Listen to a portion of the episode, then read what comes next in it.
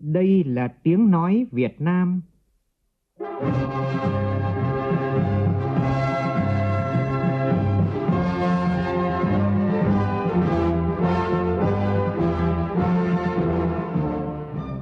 là tiếng nói Việt Nam,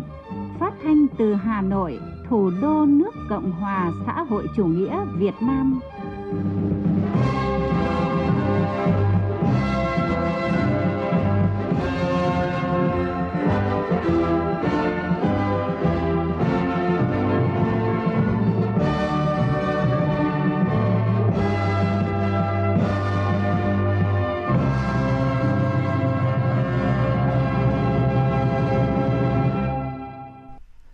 Biên tập viên Thanh Trường kính chào quý vị và các bạn. Mời quý vị và các bạn nghe chương trình Thời sự trưa của Đài Tiếng Nói Việt Nam với những nội dung chính sau đây.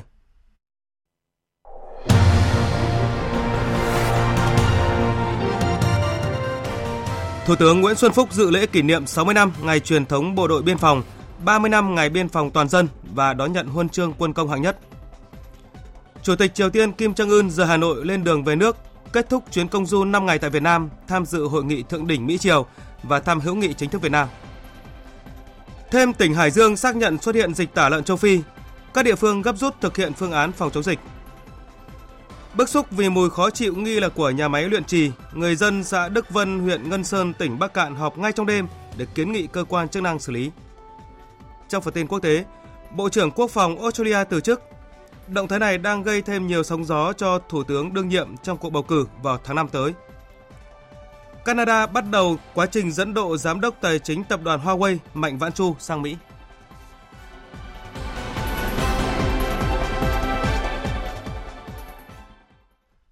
Bây giờ là tin chi tiết.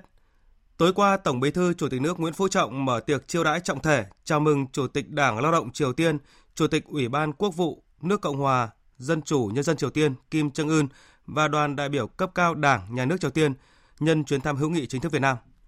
Phát biểu tại tiệc chiêu đãi, Chủ tịch Triều Tiên Kim Jong Un cho biết chuyến thăm Việt Nam là lẽ đương nhiên và đúng đạo lý, đồng thời khẳng định lập trường thống nhất và kiên định của Đảng, Nhà nước và nhân dân Triều Tiên là tiếp tục kế thừa và phát triển mối quan hệ hữu nghị, hợp tác giữa hai đảng, hai nhà nước Triều Tiên và Việt Nam. Phản ánh của phóng viên Xuân Dần. Tổng Bí thư Chủ tịch nước Nguyễn Phú Trọng cho rằng chuyến thăm Việt Nam đầu tiên của lãnh đạo cấp cao nhất của Đảng, Nhà nước Triều Tiên đến Việt Nam sau 55 năm kể từ chuyến thăm Việt Nam từ năm 1964 của Chủ tịch Kim Nhật Thành là dấu mốc mới có ý nghĩa quan trọng trong lịch sử quan hệ giữa hai đảng hai nước, thể hiện lập trường của Đảng, Chính phủ Triều Tiên coi trọng quan hệ hữu nghị truyền thống với Việt Nam. Chuyến thăm Việt Nam lần này của Chủ tịch Kim Jong Un càng có ý nghĩa hơn khi hai nước đang hướng tới kỷ niệm 70 năm ngày thiết lập quan hệ ngoại giao vào tháng 1 năm 2020. Qua chuyến thăm Việt Nam lần này của đồng chí Chủ tịch Kim Jong Un, với sự quan tâm của lãnh đạo và nhân dân hai nước, chúng ta có đủ cơ sở để tin tưởng chắc chắn rằng mối quan hệ hữu nghị truyền thống tốt đẹp đó sẽ tiếp tục được củng cố và phát triển hơn nữa vì lợi ích của nhân dân hai nước, vì hòa bình, ổn định, hợp tác và phát triển ở khu vực và trên thế giới. Khi đến thăm Triều Tiên năm 1957, Chủ tịch Hồ Chí Minh đã từng nói Việt Nam và Triều Tiên tuy đường xa, nhưng lòng rất gần. Tuy cách xa ngàn dặm, nhưng gắn bó với nhau như mối tình anh em thân thiết. Chủ tịch Kim Jong Un bày tỏ lòng cảm ơn chân thành tới Tổng Bí thư Chủ tịch nước Nguyễn Phú Trọng đã dành sự quan tâm đặc biệt đến chuyến thăm, cũng như dành cho đoàn đại biểu cấp cao Triều Tiên sự đón tiếp thịnh tình chú đáo. Chủ tịch Kim Jong Un cho biết, chuyến thăm đến Việt Nam lần này với tinh thần nối tiếp tình hữu nghị truyền thống Triều Tiên Việt Nam cũng như phát triển mối quan hệ hữu nghị giữa hai nước lên một tầm cao mới, phù hợp với yêu cầu của thời đại mới trong bối cảnh tình hình chính trị thế giới đầy biến động. 나는 뜻깊은 이 자리를 빌어 존경하는 총비서 동지가 지난해 웬남 사회주의 공화국 Trong lịch 주석으로 sử, các 선거되어 nhà cách mạng Triều 당과 Tiên và 국가의 Việt Nam 전반 đã 사업을 cùng chung chí 책임진 hướng 중임을 đấu tranh 지닌 vì 데 độc 대해 lập, thống nhất đất nước và thắng lợi của chủ nghĩa xã hội và trở thành tấm gương sáng chói của tình hữu nghị đồng chí anh em. Chủ tịch Kim Nhật Thành và Chủ tịch Hồ Chí Minh bằng tình đồng chí chân thành và đạo lý cao cả đã gieo nên gốc rễ của tình hữu nghị truyền thống giữa hai đảng và hai nhà nước. Tôi nghĩ rằng chuyến thăm Việt Nam lần này của tôi còn được dõi theo bởi linh hồn thiêng liêng của hai vị lãnh đạo vĩ đại cũng như linh hồn của các liệt sĩ đã hy sinh để khắc ghi nên tình hữu nghị lịch sử này. Chuyến thăm lần này là lẽ đương nhiên và đúng với đạo lý và đây cũng sẽ là chuyến thăm lịch sử bắt đầu cho sứ mệnh tiếp nối cho mãi tới đời sau.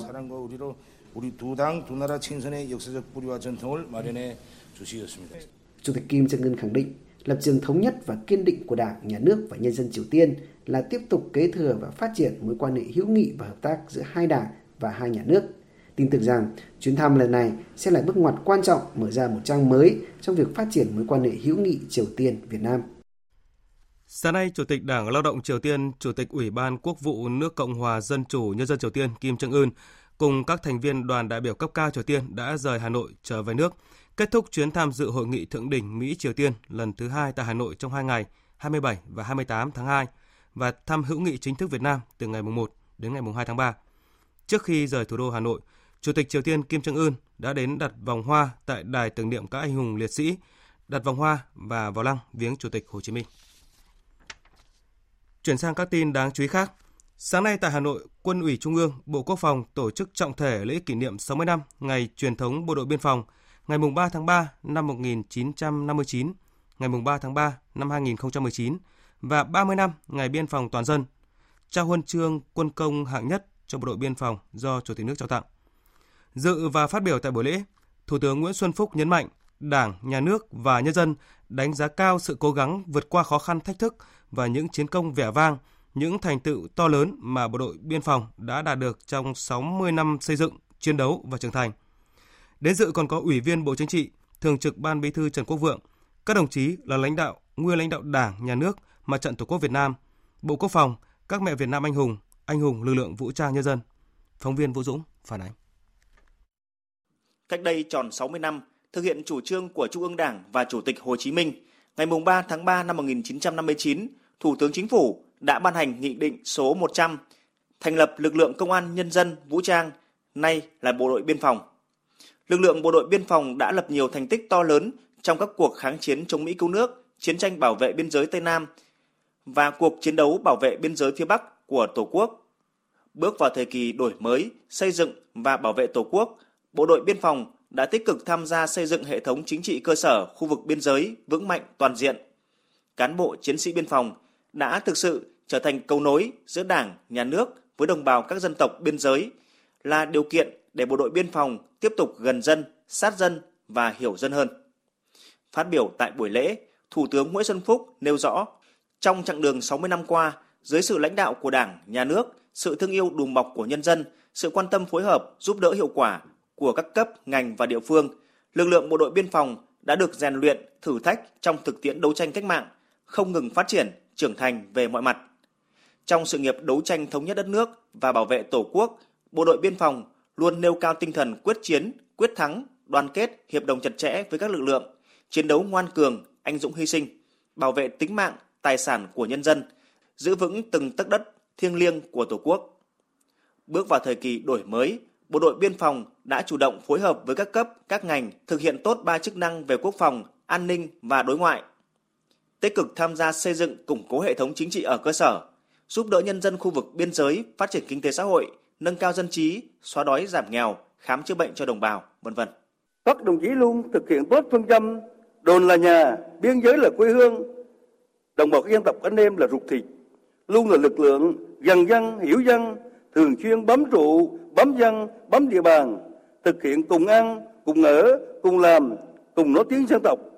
bảo vệ dân, bảo vệ biên giới, được đảng, nhà nước, các ban ngành, đoàn thể, cấp quỹ, chính quyền địa phương và nhân dân khu vực biên giới ghi nhận, tin tưởng và đánh giá cao.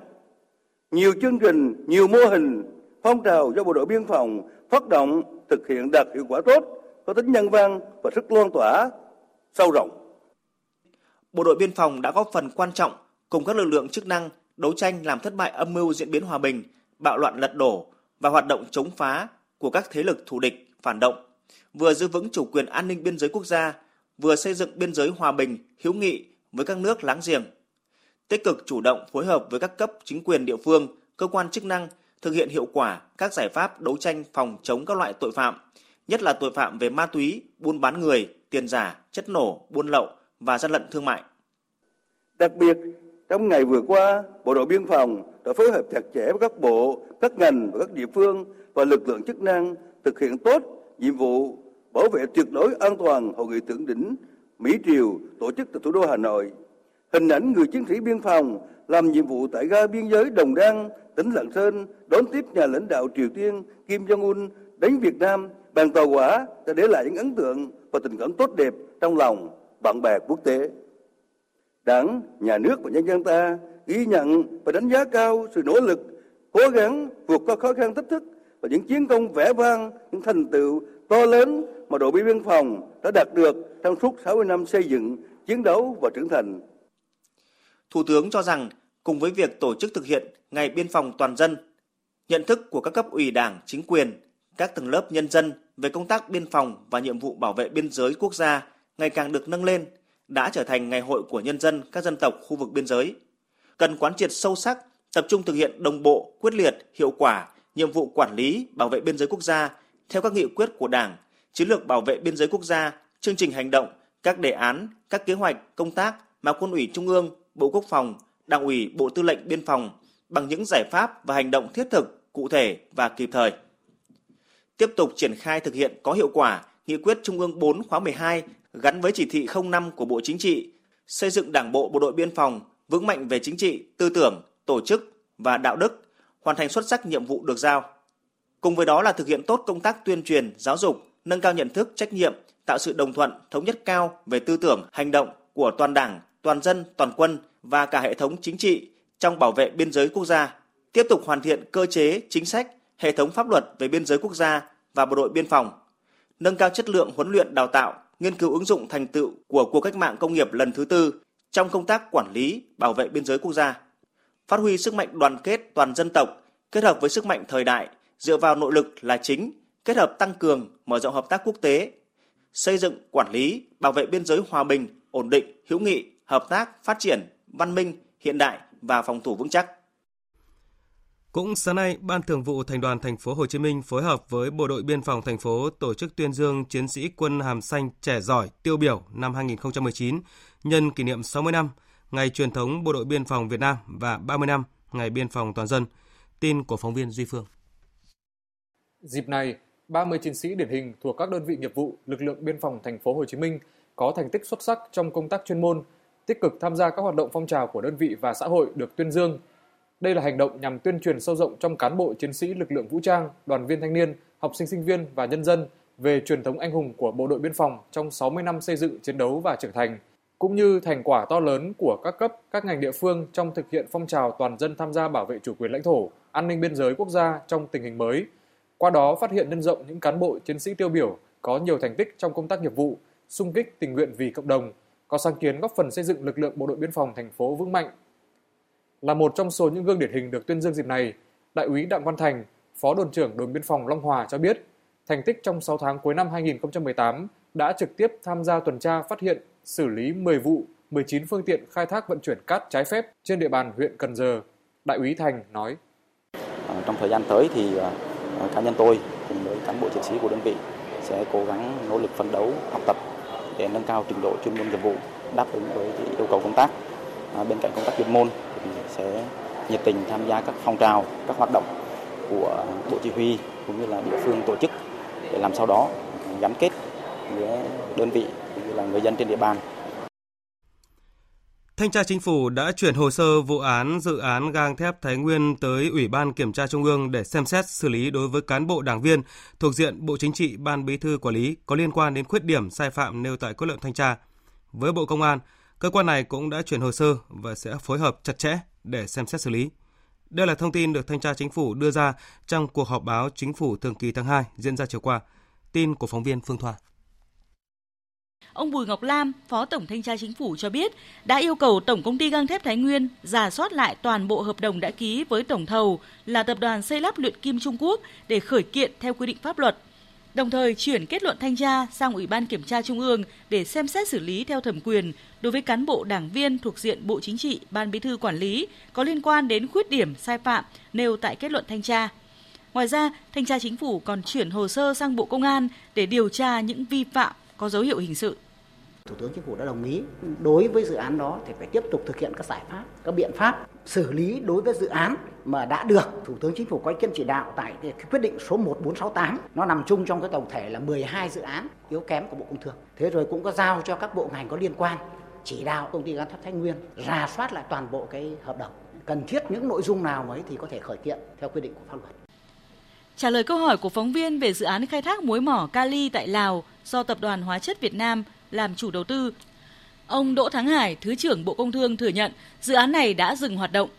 Các cơ quan chức năng đang tích cực thực hiện các biện pháp thu hồi kinh phí đầu tư với mục tiêu cao nhất. Bộ Công Thương với vai trò là cơ quan quản lý nhà nước cũng đang phối hợp tích cực với Tập đoàn Hóa chất Việt Nam để thực hiện đúng các cái chỉ đạo của Bộ Chính trị, của Chính phủ và các cái quy định có liên quan và với hai mục đích một là để thu hồi tiền đầu tư mà cao nhất đã đầu tư vào tại cái dự án này. Thứ hai là sẽ thực hiện theo đúng các quy định, tức là kiềm điểm, làm rõ trách nhiệm của tập thể, cá nhân và sẽ trình lên các cấp có thẩm quyền để xử lý theo đúng các quy định của pháp luật hiện hành. Dịch tả lợn châu Phi vẫn đang diễn biến phức tạp. Hiện đã phát hiện ổ dịch tả lợn châu Phi tại một số hộ chăn nuôi trên địa bàn xã Hiến Thành, huyện Kinh Môn, tỉnh Hải Dương. Như vậy, đến thời điểm này cả nước có 7 địa phương phát hiện dịch. Cơ quan chức năng của tỉnh Hải Dương đang khẩn trương tiến hành tiêu hủy gần 110 con lợn mắc bệnh. Tin của phóng viên Vũ Miền. Ổ dịch được phát hiện tại hộ chăn nuôi của gia đình ông Hoàng Văn Trinh ở khu trại mới xã Hiến Thành, huyện Kinh Môn. Đây là khu vực có một số gia trại chăn nuôi biệt lập với khu dân cư. Khi có các dấu hiệu lợn bị bệnh, chủ gia trại đã kết hợp với Chi cục Thú y tỉnh Hải Dương lấy mẫu bệnh phẩm để xét nghiệm. Kết quả cho thấy các mẫu bệnh phẩm đều dương tính với virus dịch tả lợn châu Phi. Ngay trong đêm qua, đàn lợn của gia đình ông Hoàng Văn Trinh và 12 con lợn của hộ liền kề đã được tiêu hủy theo quy định. Ông Nguyễn Minh Đức, Phó Chi cục trưởng Chi cục Thú y tỉnh Hải Dương cho biết, để tránh lây lan dịch bệnh và đảm bảo an toàn cho hơn 4.000 con lợn trên địa bàn huyện Kinh Môn, ba chốt kiểm dịch đã được lập tại xã Hiến Thành. Vì là cái này nó không có vaccine nên là chỉ sử dụng các biện pháp an toàn sinh học, khoanh vùng các thứ và lắp vôi bột rồi thì khử trùng tiêu độc lập các cái chốt chặn ở các cái nối ra vào của xã Hiến Thành, cấm vận chuyển buôn bán lợn sản phẩm của lợn ra vào xã Hiến Thành. Tối hôm qua là có các chốt bắt đầu hoạt động từ 18 giờ cho ngày nay là công bố dịch của xã Hiến Thành. Các địa phương khác trên cả nước cũng tổ chức nhiều cuộc họp lên phương án phòng chống dịch. Tổng hợp của biên tập viên Đài Tiếng nói Việt Nam. Từ hôm nay, toàn tỉnh Thái Bình ra quân thực hiện tuần lễ vệ sinh tiêu độc khử trùng. Theo báo cáo của Sở Nông nghiệp và Phát triển Nông thôn tỉnh Thái Bình, đến nay, bệnh dịch tả lợn châu Phi đã xảy ra ở 6 xã của ba huyện gồm Hưng Hà, Đông Hưng và Quỳnh Phụ. Số lợn đã tiêu hủy là hơn 600 con của 54 hộ dân. Tại cuộc họp hôm qua, Chủ tịch Ủy ban dân tỉnh Thái Bình yêu cầu ngành nông nghiệp và chính quyền địa phương và người dân kiên quyết không để tình trạng tiêu hủy lợn chết tự do, không để xảy ra hiện tượng vứt lợn chết trên sông, ao hồ, đầm dẫn tới nguồn lây bệnh lây lan. Còn tại Hưng Yên đã có 41 hộ ở 7 xã thuộc thành phố Hưng Yên và các huyện Yên Mỹ, Kim Động, Ân Thi, Mỹ Hào phát hiện có bệnh dịch tả lợn châu Phi với số lợn tiêu hủy hơn 1.700 con. Các xã phường thị trấn đang tăng cường kiểm soát chặt chẽ người ra vào khu vực chăn nuôi và hàng ngày người dân phải triển khai tiêu độc khử trùng xung quanh khu vực. Sở Nông nghiệp và Phát triển Nông thôn tỉnh Yên Bái đã lên hai kịch bản ứng phó nhanh với dịch tả lợn châu Phi. Các ngành, các địa phương tập trung triển khai đồng bộ các giải pháp phòng, ứng phó nhanh, ngăn chặn dịch tả lợn châu Phi, nghiêm cấm việc vận chuyển, buôn bán, giết mổ, tiêu thụ lợn, sản phẩm của lợn nhập lậu, nghi nhập lậu không rõ nguồn gốc, tổ chức tiêu độc khử trùng tại các khu vực chăn nuôi, các chợ, điểm buôn bán, giết mổ gia cầm. Ông Đỗ Đức Duy, Chủ tịch Ủy ban dân tỉnh Yên Bái cho biết. Trước hết, ấy, nói về phương châm thì chúng ta xác định phòng bệnh là chính để giảm thiểu tối đa thiệt hại. Và trường hợp khi dịch bệnh phát sinh thì cần có biện pháp khẩn cấp để ngăn chặn kịp thời và phải ứng biến rất là linh hoạt đối với tình hình như là chúng ta phòng chống thiên tai. Tôi yêu cầu các ngành, các thành viên ban chỉ đạo về tăng cường kiểm soát buôn bán giết mổ, vận chuyển lợn và các sản phẩm lợn để phòng chống dịch tả lợn châu Phi. Đặc biệt là thực hiện 5 không, không giấu dịch, không mua bán vận chuyển lợn bị bệnh, lợn chết, không giết mổ tiêu thụ thịt lợn bệnh, lợn chết, không vứt lợn chết ra môi trường và không sử dụng thức ăn dư thừa chưa qua xử lý nhiệt. Dự kiến vào đầu tuần tới, chính phủ sẽ có hội nghị trực tuyến để rút kinh nghiệm từ đợt chống dịch vừa qua và thống nhất giải pháp ngăn chặn dịch trong thời gian tới. Tại Quảng Trị vừa xảy ra vụ cháy tàu của ngư dân, 12 ngư dân trên tàu đã được cứu thoát kịp thời. Vụ cháy xảy ra vào tối qua khi tàu cá do ông Đinh Văn Trinh làm thuyền trưởng, trú tại thôn Phú Hội, xã Triệu An, huyện Triệu Phong, tỉnh Quảng Trị, đang đánh bắt cá trên vùng biển Quảng Trị. 12 thuyền viên trên tàu đã được tàu cá của ông Nguyễn Đình Hùng làm thuyền trưởng ở gần đó cứu kịp thời. Toàn bộ thuyền viên đều an toàn và được trở vào đất liền vào lúc 20 giờ 15 phút tối qua. Thiếu tá Hoàng Bách Tùng, đồn trưởng đồn biên phòng Cửa Việt, huyện Gio Linh, tỉnh Quảng Trị cho biết. Đồn đã triển khai tất cả mọi lực lượng phối hợp với xã Tiểu An này cùng với là ngư dân liên lạc với các tàu thuyền đang đánh bắt ở trên biển để mà tiếp cận để mà cứu hộ. Vì ngư dân ở đây là liên lạc được với cái tàu Bình Định là người ta đã là tiếp cận được và người ta đã cứu được 12 thuyền viên lên lên tàu an toàn. Đến thời điểm đó là tàu cháy rất là lớn rồi, cách 20 mét mà nóng mà nhiệt độ lên đến cả cả hàng nghìn độ nên là nóng lắm cho nên không tiếp cận được. Ở lại đó để lấy cái tọa độ quay phim chụp ảnh để mà sau này còn làm bảo hiểm. Còn tại Kiên Giang, dạng sáng nay cũng đã xảy ra cháy chợ Cà Nhung, thiêu dụi 30 kiosk, thiệt hại khoảng 2 tỷ đồng.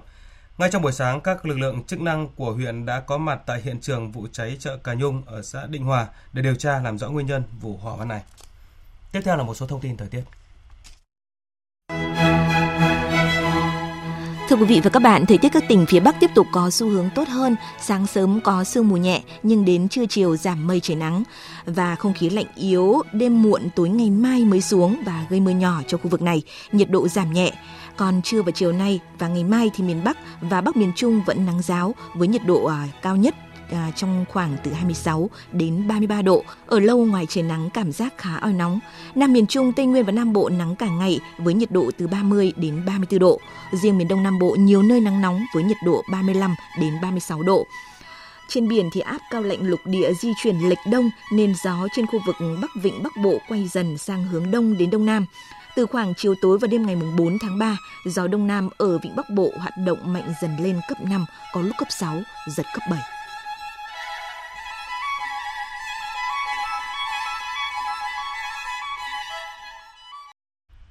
Chuyển sang phần tin quốc tế, cơ quan khí tượng Nhật Bản thông báo trưa nay đã xảy ra một trận động đất cường độ 6,2 độ Richter làm rung chuyển khu vực ngoài khơi bờ biển phía đông nam tỉnh Hokkaido của Nhật Bản. Tâm chấn nằm ở độ sâu 10 km, được xác định ở tọa độ 42,1 độ vĩ Bắc và 146,8 độ kinh đông. Hiện chưa có cảnh báo sóng thần nào được đưa ra. Sáng nay, Bộ trưởng Quốc phòng Australia Christopher Pin đã chính thức tuyên bố từ chức không tham gia cuộc tổng tuyển cử dự kiến diễn ra vào tháng 5 tới. Trong bối cảnh chính quyền của Thủ tướng Scott Morrison đang cố gắng vực dậy uy tín, thì việc từ chức của Bộ trưởng càng khiến Đảng Tự do của Thủ tướng gặp thêm nhiều khó khăn trong cuộc bầu cử sắp tới. Phóng viên Việt Nga thường trú tại Australia đưa tin. Phát biểu trong cuộc gặp gỡ báo chí vào sáng nay, Bộ trưởng Quốc phòng Christopher Pye đã thông báo sẽ không tham gia tranh cử vào vị trí quốc hội trong cuộc tổng tuyển cử sắp tới tại Australia. Giải thích về lý do, Bộ trưởng Christopher Pye cho biết ông muốn rời khỏi chính trường và bắt đầu giai đoạn mới của cuộc đời. Ở tuổi 51, tôi nhận thấy mình có thể bắt đầu một giai đoạn mới trong sự nghiệp của mình với một cuộc sống mới sau giai đoạn một phần tư thế kỷ phục vụ cho chính quyền. Bộ trưởng Quốc phòng Christopher Pye là nhân vật cao cấp thứ bảy trong đảng tự do của Thủ tướng Scott Morrison tuyên bố không tham gia tranh cử trong cuộc tổng tuyển cử sắp tới. Trước đó vào ngày hôm qua, ông Steve Sibo cũng đã tuyên bố từ chức Bộ trưởng Công nghiệp Quốc phòng và cho biết sẽ không tiếp tục tham gia tranh cử. Việc liên tiếp các thành viên cao cấp trong đảng tự do của Thủ tướng Scott Morrison tuyên bố không tham gia tranh cử trong cuộc tổng tuyển cử sắp tới, cũng như tỷ lệ ủng hộ trong các cuộc thăm dò gần đây vẫn luôn ở mức thấp hơn so với công đảng, cho thấy những khó khăn vô cùng lớn mà Đảng Tự do và Liên minh cầm quyền đang phải đối mặt trước cuộc tổng tuyển cử vào tháng năm tới. Về quan hệ Mỹ-Triều, Thứ trưởng Bộ Ngoại giao Triều Tiên Choi Son-hui hôm nay tái khẳng định rằng tại hội nghị thượng đỉnh lần thứ hai với Tổng thống Mỹ Donald Trump vừa qua ở Hà Nội, nhà lãnh đạo Triều Tiên Kim Jong-un đã gợi ý phá bỏ toàn bộ tổ hợp hạt nhân chính tại Jongpyeon, vốn được coi là trái tim của chương trình hạt nhân Triều Tiên. Phát biểu tại buổi họp báo ở khách sạn Melia Hà Nội vào tối 28 tháng 2, bà Choi Son-hui cho biết, chúng tôi đã nêu rõ quan điểm của mình rằng chúng tôi sẽ từ bỏ toàn bộ tổ hợp Jongpyeon Lời khẳng định này được đưa ra nhằm đáp lại câu hỏi liên quan đến bình luận của Ngoại trưởng Mỹ Mike Pompeo rằng Bình Nhưỡng không làm rõ điều mà họ sẽ sẵn sàng thực hiện trong đề xuất phá bỏ tổ hợp hạt nhân Dông Biên. Trước đó, Tổng thống Mỹ Donald Trump và nhà lãnh đạo Triều Tiên Kim Jong-un đã tiến hành nhiều cuộc gặp trong hai ngày 27 và 28 tháng 2 để thảo luận dỡ bỏ chương trình vũ khí hạt nhân của Triều Tiên, song không đạt được thỏa thuận. Ông Donald Trump cho biết, Triều Tiên đề nghị Mỹ dỡ bỏ trừng phạt một cách hoàn toàn, trong khi chỉ đề xuất dỡ bỏ phần ít quan trọng hơn yêu cầu của Mỹ. Ngay sau đó, Bộ trưởng Ngoại giao Triều Tiên Ri Eung Ho đáp lại rằng Triều Tiên chỉ đề nghị dỡ bỏ một phần trừng phạt để đổi lại việc phá bỏ vĩnh viễn toàn bộ cơ sở rông biên trước sự chứng kiến của các chuyên gia Mỹ. Mặc dù chưa đưa ra được tuyên bố chung, nhưng những dư luận tích cực sau hội nghị thượng đỉnh Mỹ Triều lần thứ hai cùng tuyên bố của các bên đều khẳng định có bước tiến trong các cuộc đối thoại hữu ích về vấn đề hạt nhân trên bán đảo Triều Tiên. Biên tập viên Phạm Hà tổng hợp những nhận định liên quan đến các bước tiến được các bên liên quan đề cập. Trong bài phát biểu nhân ngày Hàn Quốc kỷ niệm 100 năm phong trào độc lập hôm qua, Tổng thống Hàn Quốc Moon Jae-in đã ca ngợi hội nghị thượng đỉnh lần thứ hai giữa Tổng thống Mỹ Donald Trump và nhà lãnh đạo Triều Tiên Kim Jong-un tại Hà Nội là một tiến trình hướng tới một thỏa thuận ở cấp độ cao hơn. Theo ông, điều quan trọng là hai bên thậm chí đã thảo luận về việc thiết lập một văn phòng liên lạc ngoại giao giữa hai bên, một bước quan trọng để hướng tới bình thường hóa quan hệ song phương. 더 높은 합의로 가는 과정이라고 생각합니다. Tôi tin rằng đây là một phần của tiến trình sẽ dẫn đến một thỏa thuận xa hơn. Vai trò của Hàn Quốc hiện lại càng quan trọng hơn. Chính phủ Hàn Quốc sẽ tiếp xúc và hợp tác chặt chẽ với Mỹ và Triều Tiên để giúp các cuộc đối thoại của họ tiến đến một giải pháp toàn diện trên mọi lĩnh vực. Kết thúc hội nghị không có tuyên bố chung, nhưng một điều tích cực là hai bên vẫn không ngừng thể hiện thiện chí muốn đối thoại. Ngoại trưởng Mỹ Mike Pompeo cho biết Mỹ đang rất nóng lòng trở lại bàn đàm phán để tiếp tục đối thoại với Triều Tiên. Hãng thông tấn Trung ương Triều Tiên KCNA hôm qua cũng nhận định rằng hội nghị thượng đỉnh Mỹ Triều tại Hà Nội đã thành công và hai bên sẽ duy trì đối thoại tích cực để mở ra một kỷ nguyên mới trong quan hệ Mỹ Triều và phi hạt nhân hóa trên bán đảo Triều Tiên. Theo KCNA, nhà lãnh đạo Kim Jong Un đã hứa với Tổng thống Trump về một hội nghị thượng đỉnh khác. Ông Yon Ho Kim, chuyên gia Viện Nghiên cứu Kinh tế Hàn Quốc, Mỹ nhận định các bên có thể dừng để tiếp tục đàm phán hướng tới một thỏa thuận toàn diện hơn. Uh, it was so obvious that Rõ ràng Tổng thống Trump không muốn có một thỏa thuận chưa thực sự hài lòng. Không có thỏa thuận còn tốt hơn là một thỏa thuận chưa thực sự hài lòng, vì Tổng thống hiểu sẽ phải đối mặt với các chỉ trích mạnh mẽ khi trở về nước. Tôi nghĩ đó cũng là một lý do ông chưa vội có một thỏa thuận vào thời điểm này. Giới phân tích cũng cho rằng kết quả của hội nghị thượng đỉnh lần này cho thấy sự khác biệt giữa hai bên về khái niệm, phương thức và các bước đi trong tiến trình phi hạt nhân hóa vẫn tồn tại. Tuy nhiên, hội nghị thượng đỉnh Hà Nội là một thỏa thuận chuyển tiếp để kết nối quá khứ và tương lai. Về mối quan hệ thương mại Mỹ-Trung Quốc, hôm nay đăng tải trên Twitter, Tổng thống Mỹ Donald Trump cho biết ông vừa đề nghị Trung Quốc nhanh chóng dỡ bỏ toàn bộ thuế đối với hàng nông sản Mỹ vì đàm phán thương mại giữa hai bên đang tiến triển tốt. Tổng thống Mỹ cũng trì hoãn áp 25% thuế đối với 200 tỷ đô la Mỹ hàng hóa Trung Quốc dự định như kế hoạch trước đó. Bộ Tư pháp Canada vừa bắt đầu các thủ tục dẫn độ giám đốc tài chính tập đoàn Huawei Mạnh Vãn Chu sang Mỹ để đối mặt với các cáo trạng tình hình sự liên quan đến việc vi phạm các lệnh trừng phạt của Mỹ với Iran. Bà Mạnh Vãn Chu bị nhà chức trách Canada bắt giữ theo yêu cầu của Mỹ hôm 1 tháng 12 năm ngoái khi bà quá cảnh ở Vancouver, Canada. Theo thông báo của Bộ Tư pháp Canada, các thủ tục dẫn độ bà Mạnh Vãn Chu được chính thức bắt đầu sau khi xem xét kỹ các bằng chứng của vụ việc. Bà Mạnh Vãn Chu sẽ xuất hiện tại tòa án ở Vancouver vào ngày 6 tháng 3 này và các công tố viên sẽ trình bày bằng chứng chống lại bà cũng như đưa ra các lập luận về việc dẫn độ. Nếu thẩm phán ra lệnh dẫn độ, người đứng đầu cơ quan tư pháp sẽ đưa ra kết luận cuối cùng về việc có giao bà cho nhà chức trách Mỹ hay không. Tối qua, Pakistan đã trao trả cho Ấn Độ phi công bị các lực lượng nước này bắt giữ trong tuần. Đây được coi là một cử chỉ hòa bình của Pakistan nhằm hạ nhiệt căng thẳng gia tăng với nước láng giềng, sau khi hai bên có những hành động quân sự đáp trả lẫn nhau tại khu vực tranh chấp Kashmir.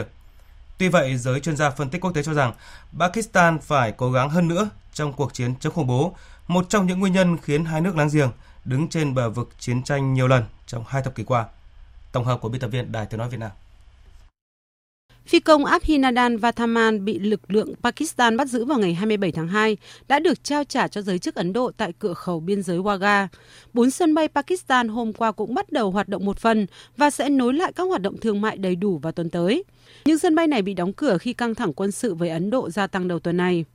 Quan hệ giữa hai nước láng giềng Nam Á xấu đi nhanh chóng kể từ sau vụ đánh bom đẫm máu ở vùng Kashmir do Ấn Độ kiểm soát hôm 14 tháng 2 làm ít nhất 40 binh sĩ Ấn Độ thiệt mạng. Pakistan và Ấn Độ đã đưa ra các biện pháp trả đũa lẫn nhau như cấm trình chiếu các bộ phim của Ấn Độ tại các dạp chiếu phim của Pakistan hay đóng cửa khẩu biên giới khiến các hoạt động thương mại đình trệ. Một lái xe đang đợi lưu thông tại khu vực biên giới hai nước chia sẻ. Các hoạt động giao dịch thương mại bị đóng cửa và các xe ô tô không qua được. Mọi người bị mắc kẹt ở đây. Hàng hóa bị gửi trả lại. Và điều nguy hiểm là đạn pháo vẫn tiếp diễn trong khu vực. Với quyết định trao trả phi công của Pakistan được cho là có thể hạ nhiệt tức thời vụ việc, vốn làm quốc tế lo ngại trong những ngày qua. Tuy nhiên, giới quan sát cảnh báo xung đột Pakistan và Ấn Độ có thể bùng phát trở lại bất cứ khi nào. Mặc dù chính phủ Pakistan luôn phủ nhận cáo buộc hỗ trợ cho các nhóm khủng bố, nhưng những nỗ lực chấn áp khủng bố tại quốc gia Nam Á này thời gian qua được cho là chưa đạt hiệu quả. Nhiều nhóm vẫn hoạt động công khai bất chấp lệnh cấm chính thức và thường lên tiếng nhận thực hiện các vụ tấn công tại Ấn Độ. Ngoại trưởng Ấn Độ Suma Sawai hôm qua cũng kêu gọi những nước liên quan chấm dứt các hành vi hậu thuẫn và cung cấp nơi trú ẩn cho những kẻ khủng bố. Nếu muốn cứu nhân loại, chúng ta phải nói với các quốc gia hỗ trợ và cung cấp nơi trú ẩn cho những kẻ khủng bố rằng hãy phá hủy các cơ sở hạ tầng của các trại khủng bố và ngừng cung cấp tài chính, nơi trú ẩn cho các tổ chức khủng bố. Theo báo cáo mới nhất của Quỹ Nhi đồng Liên Hợp Quốc UNICEF, dịch sởi đang bùng phát trở lại ở mức đáng báo động, đe dọa đến tính mạng của trẻ em. Đã có 98 quốc gia báo cáo tăng số ca nhiễm sởi, đáng báo động là Ukraine, Philippines và Brazil. UNICEF chỉ ra các vấn đề như hạ tầng y tế kém, xung đột dân sự do dự khi tiêm vaccine là nguyên nhân dẫn đến tình trạng bùng phát dịch sởi bất kể đó là quốc gia phát triển hay đang phát triển. Để ứng phó với dịch sởi, UNICEF khuyến cáo cần nhanh chóng đưa trẻ em đi tiêm chủng. Quý vị và các bạn đang nghe chương trình Thời sự trưa. Trong phần tiếp theo của chương trình là những nội dung.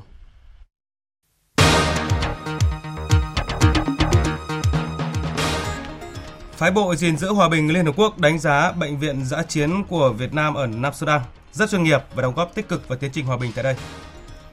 Công an tỉnh Bến Tre bắt giữ đối tượng tuyên truyền chống phá nhà nước.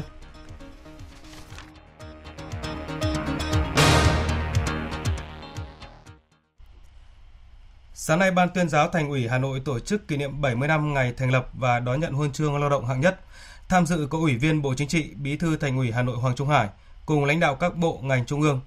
Tổng Bí thư, Chủ tịch nước Nguyễn Phú Trọng và Ủy viên Bộ Chính trị, Bí thư Trung ương Đảng, trưởng Ban tuyên giáo Trung ương Võ Văn Thưởng gửi lãng hoa chúc mừng. Tin của phóng viên Phương Thoa.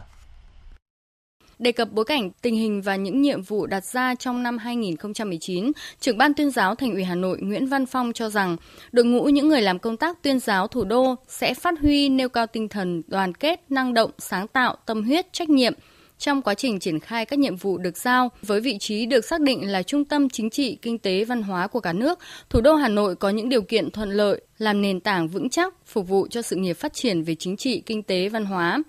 Với truyền thống kinh nghiệm được khuôn đốc qua 70 năm qua đã rèn luyện trưởng thành, hệ thống tuyên giáo thủ đô sẽ phát huy được những thành tiệu đạt được, đoàn kết nhất trí, nỗ lực phấn đấu, nắm vững thời cơ, vượt qua những khó khăn thách thức để hoàn thành xuất sắc nhiệm vụ được giao. Nhân dịp này, Ban tuyên giáo Thành ủy Hà Nội vinh dự nhận huân chương lao động hạng nhất. Bệnh viện giã chiến của Việt Nam tại Nam Sudan rất chuyên nghiệp, đây là đánh giá của phái bộ gìn giữ hòa bình Liên Hợp Quốc trong buổi làm việc với tổ công tác liên ngành về việc Việt Nam tham gia hoạt động gìn giữ hòa bình Liên Hợp Quốc tại đây. Tin cho biết. Đoàn công tác do Thượng tướng Nguyễn Chí Vịnh, Ủy viên Trung ương Đảng, Ủy viên Thường vụ Quân ủy Trung ương, Thứ trưởng Bộ Quốc phòng, Tổ trưởng Tổ công tác liên ngành, Trưởng ban chỉ đạo Bộ Quốc phòng về việc Việt Nam tham gia hoạt động gìn giữ hòa bình Liên Hợp Quốc làm trưởng đoàn tới thăm và làm việc tại Nam Sudan. Tại buổi làm việc với ông Mustafa, Phó trưởng phái bộ gìn giữ hòa bình Liên Hợp Quốc, ông Mustafa cảm ơn những đóng góp ngày càng tích cực và thiết thực của Việt Nam vào hoạt động gìn giữ hòa bình của Liên Hợp Quốc nói chung và với tiến trình hòa bình tại Nam Sudan nói riêng. Ông Mustafa đánh giá Bệnh viện giã chiến của Việt Nam có khả năng thích nghi cao với môi trường làm việc khắc nghiệt và hoạt động rất chuyên nghiệp. Chỉ trong 4 tháng triển khai tại Nam Sudan, Bệnh viện của Việt Nam đã điều trị cho 550 lượt bệnh nhân và thực hiện thành công 32 ca phẫu thuật giã chiến, trong đó có 15 ca đại phẫu thuật. Đây là những con số rất ấn tượng đối với một bệnh viện giã chiến tại địa bàn phái bộ. Điều này cũng chứng tỏ sự chuẩn bị kỹ lưỡng và nghiêm túc của Việt Nam trước khi triển khai lực lượng tới phái bộ. Tại Bentiu, đoàn công tác đã có buổi làm việc với bà Horiko Hihamara, trưởng căn cứ, là người quản lý trực tiếp về hành chính đối với Bệnh viện giã chiến cấp 2, bà Horiko nhấn mạnh, Bệnh viện giã chiến cấp 2 của Việt Nam là thành phần quan trọng của căn cứ Bentiu. Thái độ làm việc, tính chuyên nghiệp và chuyên môn cao của đơn vị được tất cả các đơn vị đánh giá cao. Ngoài ra, các quân nhân Việt Nam còn xây dựng được mối quan hệ rất tốt với các đơn vị bạn trên địa bàn đóng quân và tổ chức nhiều hoạt động giao lưu văn hóa, thể thao, góp phần tăng cường sự gắn kết với các đồng nghiệp quốc tế. Cán bộ nhân viên bệnh viện cũng đã giúp đồng nghiệp và người dân địa phương hiểu hơn những nét đặc sắc về văn hóa truyền thống của Việt Nam, những phẩm chất tốt đẹp của con người Việt Nam nói chung và người quân dân nói riêng. Hơn 200 nhà hoạch định chính sách của chính phủ các nước và các tổ chức quốc tế đã tham dự hội nghị quốc tế khu vực công lần thứ 9 diễn ra tại thủ đô Praha của Cộng hòa Séc từ ngày 28 tháng 2 đến ngày 1 tháng 3 nhằm chia sẻ kinh nghiệm trong lĩnh vực tài chính, kế toán, kiểm toán. Đại diện Việt Nam tham dự hội nghị có đoàn Bộ Tài chính do Thứ trưởng Đỗ Hoàng Anh Tuấn làm trưởng đoàn và đoàn Kiểm toán Nhà nước do Phó Tổng Kiểm toán Nhà nước Nguyễn Tuấn Anh làm trưởng đoàn. Tin của phóng viên Hữu Bình, thường trú tại Cộng hòa Séc. Tại hội nghị, các đại biểu tập trung thảo luận nhiều chủ đề quan trọng, bao gồm các sáng kiến khu vực công trong thời đại công nghệ số, vai trò của cơ quan kiểm toán tối cao trong việc xây dựng và phát triển khu vực công bền vững, xử lý sai phạm, tham nhũng và tội phạm tài chính có tổ chức, báo cáo tài chính, quản lý tài chính công và thực hiện các chuẩn mực kế toán kiểm toán quốc tế. Đoàn Việt Nam đã đóng góp ý kiến tăng cường phối hợp cũng như hợp tác giữa Việt Nam và Hiệp hội Kế toán Vương quốc Anh, đơn vị tổ chức hội nghị, nhằm thúc đẩy vai trò và hoạt động của Hiệp hội tại Việt Nam, đặc biệt là hỗ trợ công tác đào tạo, nâng cao năng lực hoạt động của Bộ Tài chính và Kiểm toán Nhà nước. Bộ Công Thương vừa có thông báo gửi các doanh nghiệp về việc đăng ký và chứng nhận cho hàng hóa được hưởng ưu đãi thuế quan của Liên minh châu Âu dành cho doanh nghiệp Việt Nam đã thuộc thẩm quyền của Phòng Thương mại và Công nghiệp Việt Nam, không còn thuộc thẩm quyền của Bộ Công Thương. Ưu đãi thuế quan phổ cập gọi tắt là GFP là cơ chế ưu đãi đơn phương dành cho các nước đang phát triển và chậm phát triển trong quan hệ thương mại với các nền kinh tế lớn. Trong những năm qua, Liên minh châu Âu đã dành cơ chế này cho hàng hóa xuất khẩu của Việt Nam, trong đó có giày da, may mặc, đồ nhựa. Các doanh nghiệp Việt Nam cũng đã tận dụng tốt cơ chế này để mở rộng thị trường tại EU. Từ năm nay, khi xuất khẩu hàng hóa sang EU, Na Uy, Thụy Sĩ và Thổ Nhĩ Kỳ, thương nhân đăng ký và được thực hiện cơ chế chứng nhận xuất xứ hàng hóa theo GSP thay vì cấp giấy chứng nhận xuất xứ hàng hóa theo mẫu A. Bộ Kế hoạch và Đầu tư đã ưu tiên bố trí nguồn vốn ngân sách trung ương gần 1.500 tỷ đồng. Đầu tư hạ tầng khu công nghệ cao Đà Nẵng chiếm hơn 62% tổng vốn ngân sách nhà nước đầu tư thực hiện dự án này. Đây là thông tin được ông Trần Phước Sơn, Giám đốc Sở Kế hoạch và Đầu tư thành phố Đà Nẵng đưa ra trong buổi tọa đàm mùa xuân 2019 do thành phố Đà Nẵng tổ chức. Đây là tiền đề để chuẩn bị cơ bản về hạ tầng kỹ thuật nhằm mục đích kêu gọi xúc tiến và thu hút các dự án đầu tư vào khu công nghệ cao Đà Nẵng. Để đảm bảo hiệu quả đầu tư đối với khu công nghệ cao Đà Nẵng, thời gian tới thành phố sẽ cân nhắc lựa chọn các dự án, nhà đầu tư đảm bảo tiêu chuẩn và năng lực theo quy định để triển khai tốt nhất các tiềm năng lợi thế của thành phố. Công an tỉnh Nghệ An vừa phát hiện bắt giữ gần 3 tạ trứng gà non không rõ nguồn gốc xuất xứ bốc mùi hôi thối đang được vận chuyển trên xe khách hướng Bắc Nam đi tiêu thụ. Tin của phóng viên Đài Tiếng nói Việt Nam. Trên quốc lộ 1A qua địa bàn xã Diễn Hồng, huyện Diễn Châu, lực lượng cảnh sát giao thông công an Nghệ An phát hiện lái xe là Đặng Xuân Hiên, chú xã Giao Nhân, huyện Giao Thủy, tỉnh Nam Định, không xuất trình được giấy tờ chứng minh kiểm dịch và nguồn gốc xuất xứ của lô hàng. Lô hàng là trứng gà non đã bốc mùi hôi thối được chứa trong 4 thùng xốp có trọng lượng gần 3 tạ. Đồng thời đã tiến hành xử phạt hành chính và bàn giao toàn bộ lô hàng nói trên cho trạm chăn nuôi và thú y huyện Diễn Châu Nghệ An tiến hành tiêu hủy theo quy định của pháp luật. Trung tá Cao Viết Tuấn, Phó trưởng trạm Cảnh sát Giao thông Diễn Châu, Phòng Cảnh sát Giao thông Công an Nghệ An cho biết. Chủ yếu là nội tạng, rồi thịt gà, thịt lợn, chân giò, móng heo, ờ, các ờ, thực phẩm mà nó trôi nổi không rõ nguồn gốc từ các nơi tuồn về trên địa bàn. Đi qua cái địa bàn này thì chủ yếu là vận chuyển trên xe khách, rồi ờ, xe tải nhỏ cũng như là các phương tiện giao thông khác chủ yếu là bốc mùi hôi thối. Thưa quý vị và các bạn, tại Bắc Cạn, bức xúc vì mùi khó chịu nghi của nhà máy luyện trì. Giữa đêm, người dân ở bản Đăm, xã Đức Vân, huyện Ngân Sơn đã phải họp khẩn để lập biên bản kiến nghị chính quyền và ngành chức năng điều tra nguyên nhân, tìm phương án giải quyết. Được biết nhà máy này cũng đã từng gây ô nhiễm môi trường nghiêm trọng và bị các cơ quan chức năng yêu cầu dừng hoạt động. Phóng viên công luận thường trú khu vực Đông Bắc thông tin. Theo phản ánh của người dân sinh sống trong khu vực, từ sau Tết Nguyên đán đến nay lại xuất hiện mùi hôi, khét và đến cuối tuần trước, các ngày 23 và 24 tháng 2 thì tình trạng càng trở nên nghiêm trọng hơn, nhất là vào ban đêm. Do thời điểm xuất hiện mùi hôi trùng với thời điểm nhà máy luyện trì của doanh nghiệp tư nhân Cao Bắc đóng ở bản Tặc gần đó hoạt động trở lại nên người dân cho rằng mùi hôi là do khí thải của nhà máy gây ra.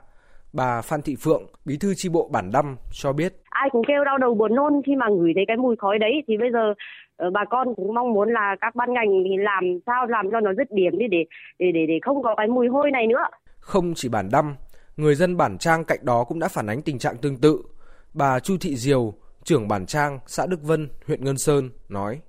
Nó cũng vẫn mùi cứ có rõ tạt là nó có mùi từ ngày cái công công ty này nó ừ, bắt đầu ờ, chạy là nó có mùi. Và con trong thôn thì cũng ai cũng kêu bảo là mùi khét đau đầu khó chịu lắm. Đại diện phía công ty trách nhiệm hữu hạn Đô Thơm là đơn vị đang thuê lại nhà xưởng của doanh nghiệp tư nhân Cao Bắc thì cho rằng mùi hôi không xuất phát từ nhà máy và yêu cầu cơ quan chức năng làm rõ. Mặc dù cử cán bộ chuyên môn xuống làm việc nhưng không xác định được nguyên nhân gây mùi hôi, đại diện Sở Tài nguyên và Môi trường tỉnh Bắc Cạn chỉ đưa ra giải pháp nửa vời là yêu cầu các thôn trong khu vực quanh nhà máy tiếp tục giám sát hoạt động của xưởng chế biến, đồng thời đề nghị nhà máy nghiêm túc thực hiện công tác bảo vệ môi trường, đặc biệt khi phát hiện khí thải có mùi phát tán ra môi trường, cần dừng ngay các hoạt động để khắc phục. Cuối năm 2018, Đài Tiếng Nói Việt Nam đã phản ánh sự bức xúc của người dân xã Đức Vân đối với nhà máy luyện trì tại Bản Tặc, bởi khí thải của nhà máy này được cho là nguyên nhân dẫn tới cây trồng bị chết và gây mùi hôi khó chịu. Kết quả thử nghiệm mẫu phân tích lấy tại vị trí ống khí thải nhà máy vào ngày 14 tháng 11 năm 2018 cho thấy thông số khí CO, carbon monoxide đã vượt 1,9 lần và đặc biệt là hơi khí H2SO4, axit sulfuric đã vượt 1,4 lần tiêu chuẩn cho phép. Nhà máy này phải tạm dừng hoạt động để khắc phục sự cố dò dỉ khí thải và mới được phép chạy thử trở lại sau Tết Nguyên đán kỷ hợi vừa qua. Tuy nhiên, cho đến thời điểm nhà máy luyện trì chạy thử trở lại, chưa có bất kỳ hình thức xử phạt nào được tỉnh Bắc Cạn đưa ra đối với doanh nghiệp này Cơ quan an ninh điều tra Công an tỉnh Bến Tre vừa khám xét giữ người trong trường hợp khẩn cấp đối với Nguyễn Văn Công Em, sinh năm 1971, trú tại ấp chợ, xã Mỹ Thạnh, huyện Rồng Trôm, để điều tra về hành vi làm, tàng trữ, phát tán, tuyên truyền thông tin, tài liệu nhằm chống phá nhà nước. Trước đó, cơ quan an ninh điều tra công an tỉnh ra lệnh bắt người bị giữ trong trường hợp khẩn cấp đối với Nguyễn Văn Công Em. Qua khám xét nơi ở và khai thác dữ liệu điện tử trên các tài khoản mạng xã hội Facebook của đối tượng, cơ quan an ninh điều tra đã thu được nhiều đồ vật, tài liệu, dữ liệu liên quan đến hành vi làm, tàng trữ, phát tán, tuyên truyền thông tin tài liệu nhằm chống phá nhà nước đối tượng Nguyễn Văn Công Em khai nhận đã sử dụng 4 tài khoản Facebook khác nhau để đăng tải, chia sẻ các bài viết và phát trực tiếp những video có nội dung xuyên tạc chủ trương, chính sách của Đảng, Nhà nước, tuyên truyền kêu gọi kích động biểu tình trong thời điểm diễn ra hội nghị thượng đỉnh Hoa Kỳ Triều Tiên lần thứ hai tại Hà Nội vào ngày 27 và 28 tháng 2 vừa qua. Cơ quan an ninh điều tra Công an tỉnh Bến Tre đang củng cố hồ sơ để xử lý đối tượng theo quy định của pháp luật. Quý vị và các bạn đang nghe chương trình Thời sự trưa. Như thường lệ, chương trình trưa thứ bảy hàng tuần. Mời quý vị và các bạn cùng nghe biên tập viên Đài Tiếng nói Việt Nam nhìn lại các sự kiện và vấn đề trong nước đáng chú ý diễn ra trong tuần.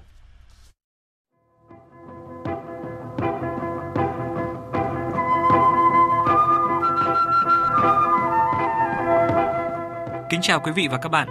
Một tuần đã trôi qua với rất nhiều sự kiện ngoại giao đáng chú ý. Sự kiện chính trị đối ngoại quan trọng hàng đầu của Đảng và Nhà nước diễn ra trong tuần đó là chuyến thăm Lào và Campuchia của Tổng Bí thư Chủ tịch nước Nguyễn Phú Trọng. Đây là chuyến thăm nước ngoài đầu tiên của Tổng Bí thư Chủ tịch nước Nguyễn Phú Trọng trên cả hai cương vị Tổng Bí thư Chủ tịch nước. Việc chọn Lào, Campuchia là những nước đến thăm đầu tiên chính là khẳng định chính sách nhất quán và sự coi trọng cao độ của Đảng, Nhà nước và nhân dân Việt Nam trong quan hệ với Lào và Campuchia, hai nước láng giềng cận kề, có quan hệ hữu nghị truyền thống, gắn bó lâu đời và có tầm chiến lược đặc biệt quan trọng đối với Việt Nam. Chuyến thăm Lào và Campuchia của Tổng Bí thư Chủ tịch nước Nguyễn Phú Trọng không chỉ mang ý nghĩa chính trị mà còn góp phần thúc đẩy quan hệ hợp tác kinh tế đi vào chiều sâu, thực chất hiệu quả. Tại Lào, hai bên đã ký kết 9 văn kiện hợp tác. Với Campuchia, hai bên nhất trí phấn đấu đưa kim ngạch thương mại hai chiều đạt mốc 5 tỷ đô la Mỹ vào năm tới.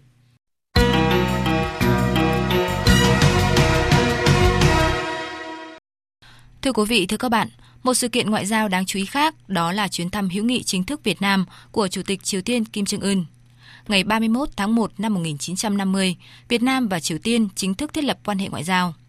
Từ những nền móng đầu tiên do Chủ tịch Hồ Chí Minh và Chủ tịch Kim Nhật Thành gây dựng, vun đắp, gần 70 năm qua, quan hệ hữu nghị truyền thống giữa hai dân tộc Việt Nam Triều Tiên không ngừng được củng cố và phát triển. Phát biểu tại tiệc chiêu đãi Chủ tịch Triều Tiên Kim Jong Un, Tổng Bí thư Chủ tịch nước Nguyễn Phú Trọng khẳng định, sau 55 năm kể từ chuyến thăm Việt Nam năm 1964 của Chủ tịch Kim Nhật Thành, chuyến thăm Việt Nam lần này của Chủ tịch Triều Tiên là dấu mốc mới, có ý nghĩa quan trọng trong lịch sử quan hệ giữa hai đảng, nhà nước, thể hiện lập trường của Đảng Chính phủ Triều Tiên, coi trọng quan hệ hữu nghị truyền thống với Việt Nam.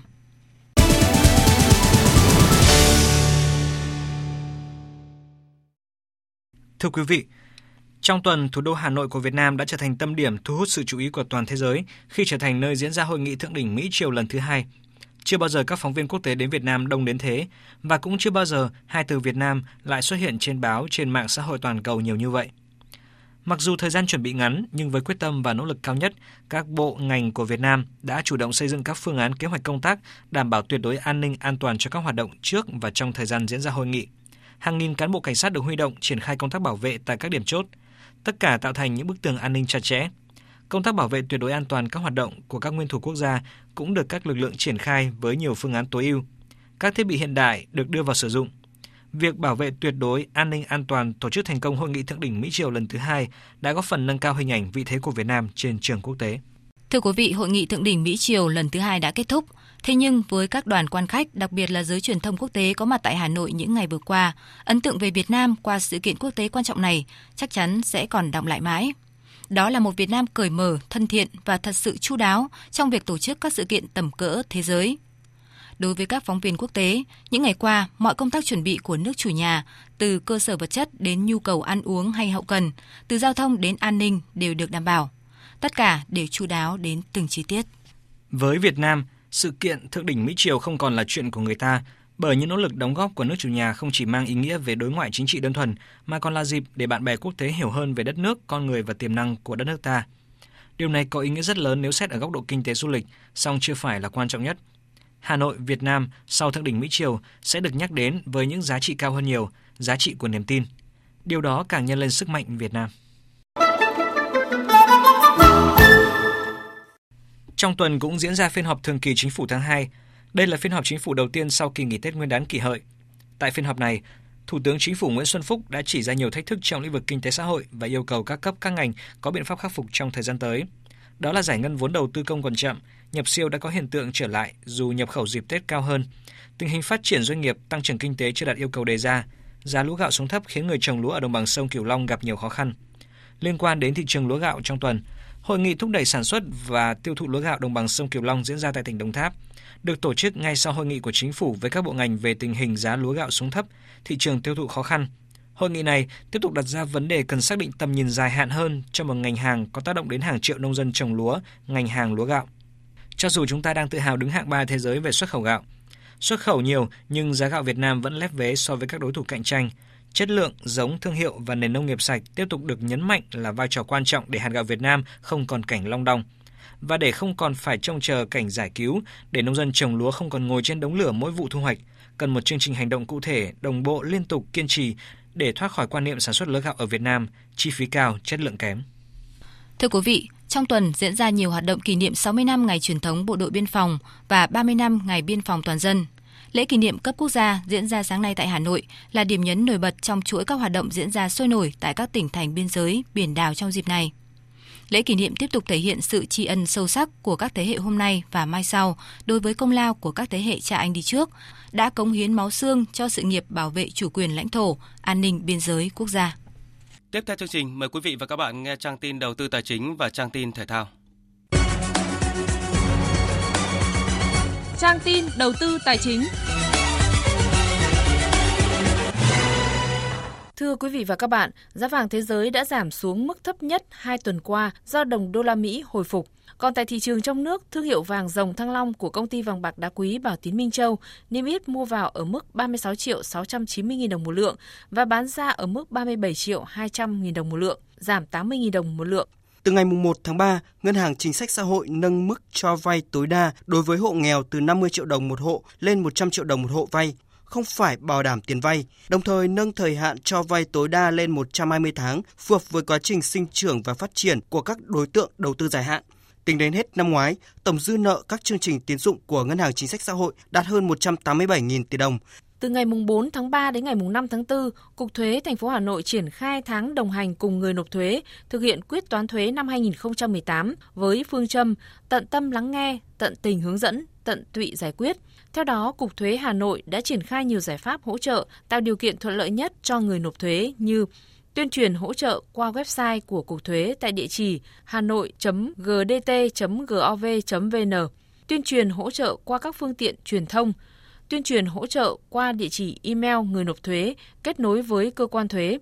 tuyên truyền hỗ trợ qua các lớp tập huấn, tuyên truyền hỗ trợ trực tiếp Thưa quý vị và các bạn, phiên giao dịch đầu tháng 3 khép lại với sắc xanh bao phủ trên toàn thị trường. Đóng cửa phiên giao dịch cuối tuần, VN Index tăng 14,16 điểm lên 979,63 điểm, HNX Index tăng 1,4 điểm lên 107,26 điểm và sàn giao dịch Upcom Index tăng 1,01% lên 55,68 điểm. Thưa quý vị và các bạn, bên cạnh sự hồi phục tích cực của nhóm cổ phiếu lớn đã dẫn dắt các chỉ số bật cao, nhóm cổ phiếu thị trường vừa và nhỏ cũng có phiên giao dịch đầu tiên của tháng 3 tỏa sáng khi nhiều mã được kéo lên kịch trần. Về những điểm cần lưu ý trên thị trường tháng 3 này, phóng viên Đài Tiếng Nói Việt Nam có cuộc trao đổi với chuyên gia chứng khoán Đỗ Đình Tứ, công ty chứng khoán Tân Việt. Mời quý vị và các bạn cùng theo dõi. Thưa ông, phiên giao dịch đầu tiên của tháng 3 thì đã có sự tăng điểm khá tốt, tuy nhiên thanh khoản giảm khá mạnh. Vậy ông có nhận định gì về xu hướng giao dịch thị trường thời điểm này ạ? Phiên giao dịch đầu tháng 3, thị trường đã có một sự tăng điểm trở lại khá tốt với mức trên 14 điểm và sắc xanh đã hiện diện ở hầu hết các cái nhóm cổ phiếu lan tỏa trên thị trường. Một cái điểm lưu ý đó là thanh khoản trên thị trường suy giảm khá rõ ràng thì điều này cho thấy phần nào sự thận trọng của các nhà đầu tư Tuy nhiên, xu hướng của thị trường vẫn duy trì được một cái xu hướng tích cực và sẽ có thể tiếp tục duy trì trong tháng 3 này. Vâng, giai đoạn tăng điểm vừa qua của thị trường thì các nhóm cổ phiếu có vốn hóa lớn, đặc biệt là nhóm cổ phiếu của Vin đóng góp lớn mức tăng điểm của thị trường. Vậy à, theo ông thì các nhà đầu tư thu được lợi nhuận như thế nào từ cái nhịp tăng điểm vừa qua? Theo quan điểm của tôi thì cái nhịp tăng vừa qua thị trường có tăng điểm nhưng mà cái lượng các nhà đầu tư thu được lợi nhuận từ thị trường không lớn. Do đa phần các nhà đầu tư, chủ yếu đầu tư vào các cổ phiếu có cái thị giá khá nhỏ, trung bình. Còn lại các nhóm cổ phiếu lớn thì tập trung vào nhóm các nhà đầu tư lớn, các nhà đầu tư quỹ. Vì vậy mà cái việc lựa chọn các cái cổ phiếu trong giai đoạn vừa qua nó ảnh hưởng trực tiếp tới cái kết quả đầu tư của các nhà đầu tư và theo quan điểm của tôi thì đa phần các nhà đầu tư cá nhân tại thị trường Việt Nam trong giai đoạn vừa qua cũng không thu được cái lợi nhuận bằng cái mức tăng trưởng của thị trường. Vâng, với diễn biến thị trường như vậy thì công ty chứng khoán Tân Việt đã có những cái hỗ trợ gì cho nhà đầu tư mang lại hiệu quả? Việc các nhóm cổ phiếu có vốn hóa lớn, các nhóm cổ phiếu blue chip là cái nhóm chính chịu sự tăng điểm của thị trường trong giai đoạn vừa qua và mức tăng điểm cận kề ngưỡng 1.000 điểm hiện nay nó cũng đưa trạng thái của thị trường có thể có những cái biến động đi ngang và các nhà đầu tư khó có thể xác định được các nhóm cổ phiếu nào sẽ là nhóm cổ phiếu sẽ tiếp tục dẫn dắt thị trường trong cái giai đoạn tiếp theo đối với chứng khoán Tân Việt thì các nhà đầu tư cũng khuyến nghị tham gia vào thị trường trong nhịp tăng trưởng. Tuy nhiên thì theo cái quan sát của chúng tôi thì cũng như đa số các cái nhà đầu tư cá nhân tại Việt Nam thì cái lượng các nhà đầu tư tham gia vào các cái nhóm cổ phiếu có vốn hóa lớn và thị giá lớn trong giai đoạn vừa qua khá là ít ỏi. Các cái thông tin về việc dòng tiền luân chuyển từ các nhóm cổ phiếu như thế nào thì cũng là một trong những cái thông tin mà nhà đầu tư rất là quan tâm trong cái giai đoạn hiện nay. Và trong chiều nay, tại chi nhánh Mỹ Đình của Tân Việt thì chúng tôi cũng tổ chức một cái hội thảo với các cái góc nhìn về phân tích kỹ thuật để lựa chọn các cái cổ phiếu nào sẽ là có cơ hội tăng điểm mạnh nhất trong cái nhịp sóng tăng của thị trường hiện nay và đây cũng là một trong những các thông tin mà công ty có thể là hỗ trợ các cái nhà đầu tư có được cái góc nhìn tốt hơn đối với thị trường và lựa chọn được các cổ phiếu mang lại cái hiệu quả đầu tư cao nhất. Vâng, xin cảm ơn ông.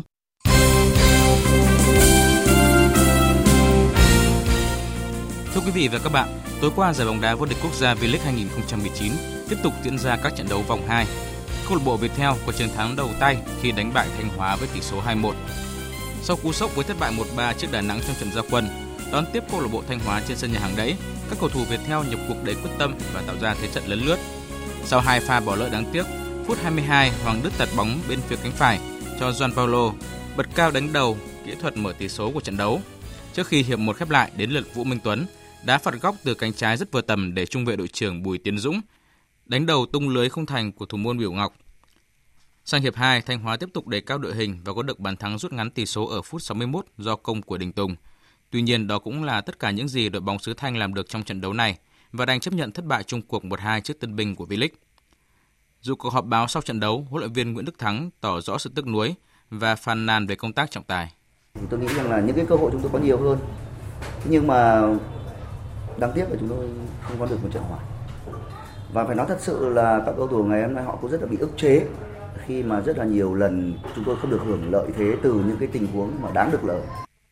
Về phía huấn luyện viên Lee Hung Shin của câu lạc bộ Viettel, vị chiến lược gia người Hàn Quốc hài lòng về màn trình diễn của các học trò. Ở trận đầu tiên, các cầu thủ Việt Theo có chút tâm lý căng thẳng.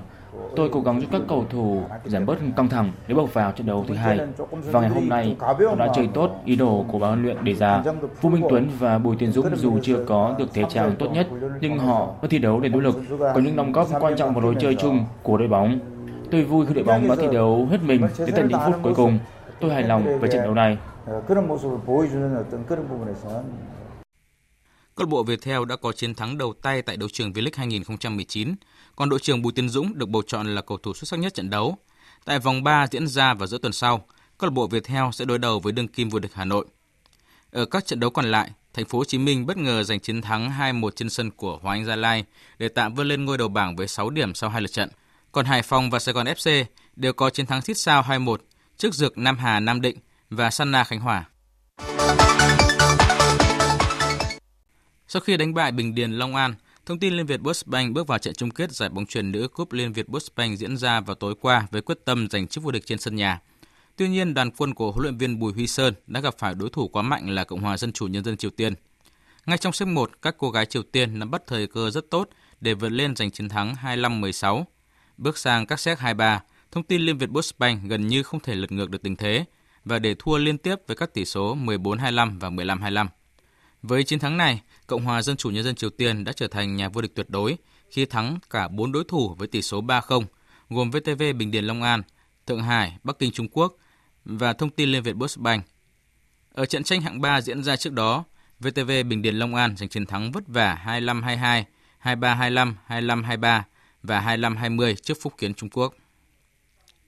Giành chiến thắng dễ dàng trước tay vợt trẻ Bonakoric trong trận bán kết giải quần vợt Dubai Open 2019 diễn ra tối qua.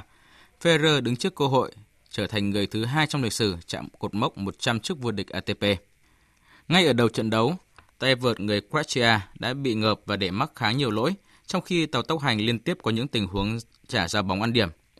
Với đẳng cấp vượt trội, huyền thoại người tỷ sĩ dễ dàng giành chiến thắng trước Bonakoric sau hai set với cùng tỷ số 6-2. Federer tiến vào trận chung kết gặp tay vợt trẻ Stefano Tsitsipas, người đã lội lực dòng vượt qua Gembofin ở trận đấu trước đó sau 3 set với các tỷ số 4-6, 7-6 và 7-6. Dạng sáng nay ở trận đấu sớm vòng 26 giải bóng đá vô địch quốc gia Italia, Inter Milan phải nhận thất bại 1-2 trên sân của Cagliari. Các bàn thắng của đội chủ nhà được ghi do công của Luca Capitelli và Pacholet ở phút 31 và 42 của trận đấu. Martinez là người duy nhất lập công cho Inter ở phút 38. Với kết quả này, dù vẫn giữ vị trí thứ ba trên bảng xếp hạng, nhưng với khoảng cách 2 điểm, Inter có nguy cơ bị người hàng xóm AC Milan vượt qua sau khi vòng 26 kết thúc. Trong khi đó, tại trận đấu sớm vòng 26 giải bóng đá vô địch quốc gia Tây Ban Nha, Girona tạm vươn lên vị trí thứ 12 trên bảng xếp hạng với 30 điểm sau chiến thắng 2-0 trên sân của đội bóng nằm át chót Rayo Vallecano nhờ cú đúp của Cristian Suani. Dự báo thời tiết. Trung tâm Dự báo Khí tượng Thủy văn Quốc gia cho biết, thời tiết miền Bắc trong ngày hôm nay và ngày mai khá tốt. Buổi sáng có sương mù nhẹ, đến trưa và chiều trời nắng ấm với nhiệt độ cao nhất trong ngày là 26 đến 28 độ và đến đêm ngày mai Chủ nhật sẽ đón một đợt không khí lạnh và gây mưa cho khu vực này. Còn tại khu vực à, Nam Bộ thì nắng nóng, đặc biệt tại miền Đông Nam Bộ có nắng nóng với nhiệt độ trên 35 độ. Và sau đây sẽ là phần dự báo chi tiết các khu vực chiều và đêm nay. Phía Tây Bắc Bộ chiều nắng đêm có mưa rào và rông vài nơi, đêm trời lạnh, nhiệt độ từ 19 đến 30 độ. Phía Đông Bắc Bộ chiều giảm mây trời nắng, đêm có mưa, mưa rào nhẹ rải rác và có nơi có rông, nhiệt độ từ 21 đến 29 độ. Các tỉnh từ Thanh Hóa đến Thừa Thiên Huế, phía Bắc nhiều mây, chiều giảm mây trời nắng, đêm có mưa vài nơi. Phía Nam đêm không mưa, nhiệt độ từ 21 đến 30 độ. Các tỉnh ven biển từ Đà Nẵng đến Bình Thuận chiều nắng đêm không mưa, nhiệt độ từ 21 đến 32 độ. Tây Nguyên chiều nắng đêm không mưa, nhiệt độ từ 16 đến 34 độ. Nam Bộ chiều nắng, miền Đông có nơi có nắng nóng, đêm không mưa, nhiệt độ từ 23 đến 34 độ. Khu vực Hà Nội chiều giảm mây trời nắng, đêm có mưa, nhiệt độ từ 21 đến 29 độ. Tiếp theo là dự báo thời tiết biển, vịnh Bắc Bộ có mưa rào và rông vài nơi, tầm nhìn xa trên 10 km, đêm gió đông nam đến nam, riêng phía Bắc ngày mai chuyển gió đông bắc cấp 4 cấp 5. Vùng biển từ Quảng Trị đến Ninh Thuận có mưa rào vài nơi, tầm nhìn xa trên 10 km, gió đông đến đông nam cấp 4 cấp 5. Vùng biển từ Bình Thuận đến Cà Mau không mưa, tầm nhìn xa trên 10 km, gió đông bắc đến đông cấp 4. Vùng biển từ Cà Mau đến Kiên Giang bao gồm cả Phú Quốc và Vịnh Thái Lan không mưa, tầm nhìn xa trên 10 km, gió đông đến đông nam cấp 4. Khu vực Bắc Biển Đông và khu vực quần đảo Hoàng Sa thuộc thành phố Đà Nẵng có mưa vài nơi, tầm nhìn xa trên 10 km, gió đông nam cấp 3, cấp 4. Khu vực giữa và Nam Biển Đông và khu vực quần đảo Trường Sa thuộc tỉnh Khánh Hòa có mưa rào và rông vài nơi, tầm nhìn xa trên 10 km, gió đông đến đông bắc cấp 3, cấp 4. Thông tin dự báo thời tiết vừa rồi cũng đã kết thúc chương trình thời sự trưa nay. Chương trình do các biên tập viên Thanh Trường, Nguyễn Hằng, Minh Châu biên soạn và thực hiện. Kỹ thuật viên Thu Hiền, chịu trách nhiệm nội dung Nguyễn Thị Tuyết Mai.